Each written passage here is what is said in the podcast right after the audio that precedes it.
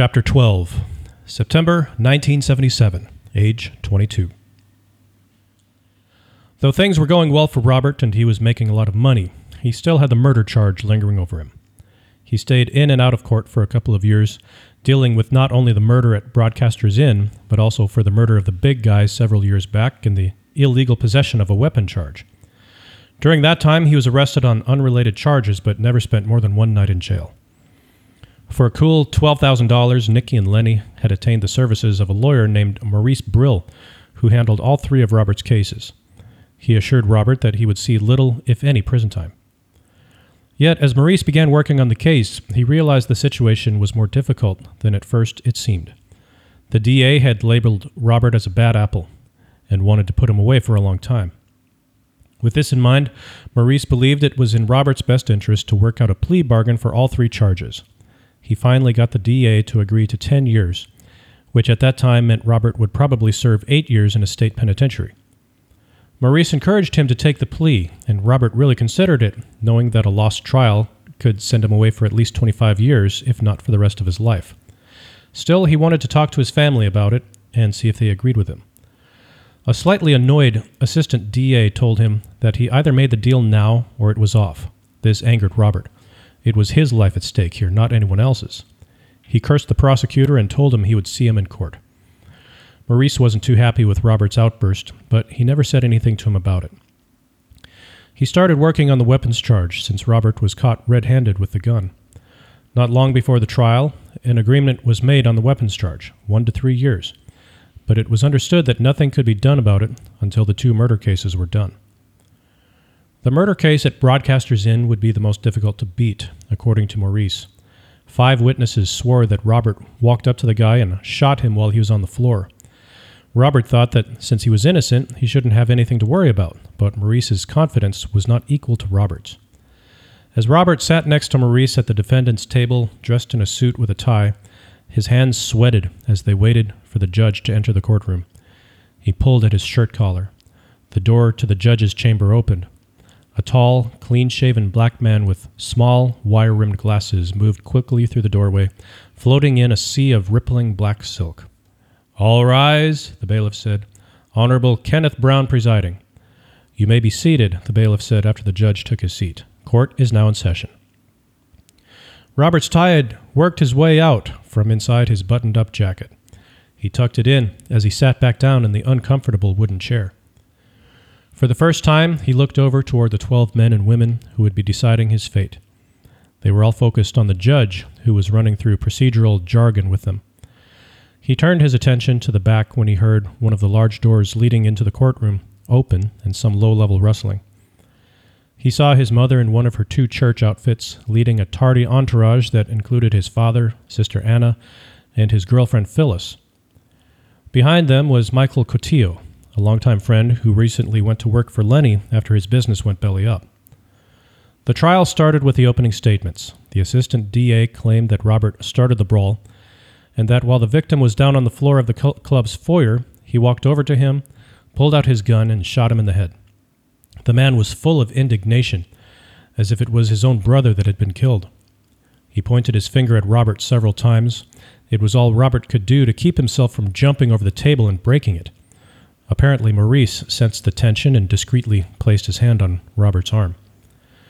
After enduring the false accusations for a good ten minutes, Maurice stood before the jurors and began his discourse. He told the jurors how the fight started when one of the decedent's friends injured a young lady, and how Robert was defending her honor outside when someone else shot the decedent in the foyer. Over the next two days, the prosecutor called each of the five witnesses against Robert. Robert found out they were all friends of the victims as the assistant DA began questioning them. If all were strung together, it would have appeared each of the witnesses' stories corroborated the stories of the other four. After the testimony of the first witness, Robert wished he had taken the plea bargain. When Maurice began the cross examination, he meticulously went through the witness's account, having him restate his location prior to and at the time of the incident, what type of gun Robert was holding, where he was in relation to the body, and so forth. As before, his story was the same. Robert began to wonder whose side Maurice was working for. But then he did something that threw a wrench in the prosecution's case. He asked the witness what Robert did after supposedly shooting the victim, and the witness stammered over his answer. Over the first two days of the trial, as Maurice cross examined each of the five witnesses, each one of them had a different answer regarding Robert's actions after his gun went off. A chink in the prosecution's armor clad case was found. On the morning of the third day, Maurice called the club's doorman, Jake, who testified that Robert was outside fighting someone else when the gunshot occurred. He then called several expert witnesses who testified that, according to the coroner's report and forensic evidence, the victim was shot standing up and from the front, not the back, as the witnesses said.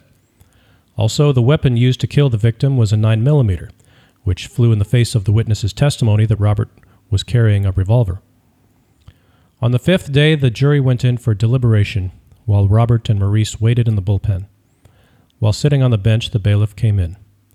The jury has asked for a portion of the testimony, he told Maurice. Thought you'd like to know. Thanks, George, Maurice said. As the bailiff left, Maurice buried his mouth into his right hand and covered his stomach with the left. He looked as if he were about to vomit. Robert turned to face Maurice. What's wrong? Maurice shook his head without saying a word. Need some water? Tums? A doctor? Again he shook his head. Then tell me what's going on. Maurice sat up. Usually, if they ask to review testimony, it's been my experience that they're about to return a guilty verdict. Robert shot up. But I'm innocent! Robert, sit back down, Maurice said as he tugged on his sleeve, and keep your voice down. When the bailiff returned soon after to inform them that the jury was back after only two and a half hours of deliberation, Maurice's disposition lightened. Back in the courtroom, Robert's stomach flipped when the judge asked him to stand for the reading of the verdict. Maurice stood with him. As the jury foreman's voice became obscured among Robert's thoughts, he couldn't help but think about how a good portion of his life, if not all of it, was going to be spent in a penitentiary. For Robert, that meant no more scotch on the rocks at his favorite clubs, no more girls, no more partying until he felt like going home. It meant no more Aunt Rosie's pumpkin pie on Thanksgiving, or laughing at an inebriated Uncle Barry dressed as Santa Claus, trying to get the right present to the right child. It meant no more of his mother's home cooked meals, especially her Italian meatballs and pasta. The remainder of his birthdays would amount to perhaps a card or two in the mail. His status as an up and coming star among his mafia associates would be yanked out from under him, since jailbirds are nothing but consumers, words of the state. From what he understood, doing time in prison was nothing like doing time in jail. The prison was for hardened criminals, the type who had no problem sticking someone with a shank just because he wouldn't give up his mashed potatoes at chow time. But truth be known, there wasn't a lot of separation between Robert's way of thinking and that, so he knew he could handle it. Yet it was not the way of life he wished to live, nor the place. He was young, and there were still things he wanted to do and places to see, like Vegas. That was a city that sounded like a perfect fit for him. Lots of money to be made, plenty of women to be had, partying all day and all night, living by his own rules. He knew Sin City was where he belonged. Yet, none of it would happen once the jury foreman read the verdict not guilty. Robert heard the words, saw Maurice's smile, and felt the pats on his back, but its meaning didn't sink in immediately. The judge called his name.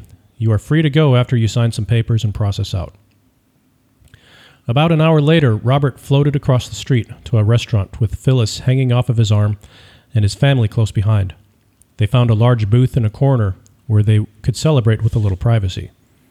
Michael Cotillo, who was sitting next to Robert's father, was the first to say something about the trial. So, what were you thinking when they came back so soon with the verdict?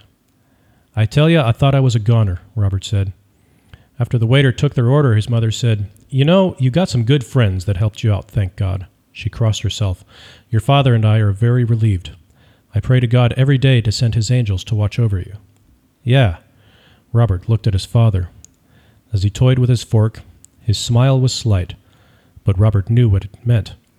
Even though trouble was so prevalent in his life and caused his mother a lot of heartache, he knew his father enjoyed the credibility given to him by his bar pals because of his son.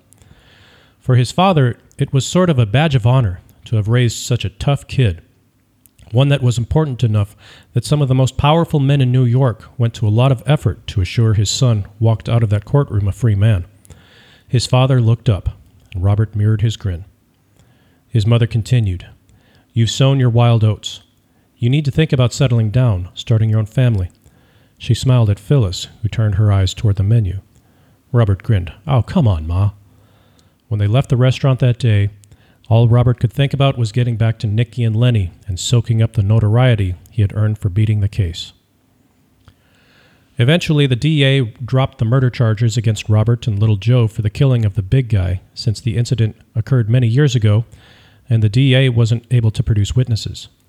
Robert was sentenced to one to three years for possession of an illegal weapon, but was released on an appeal bond.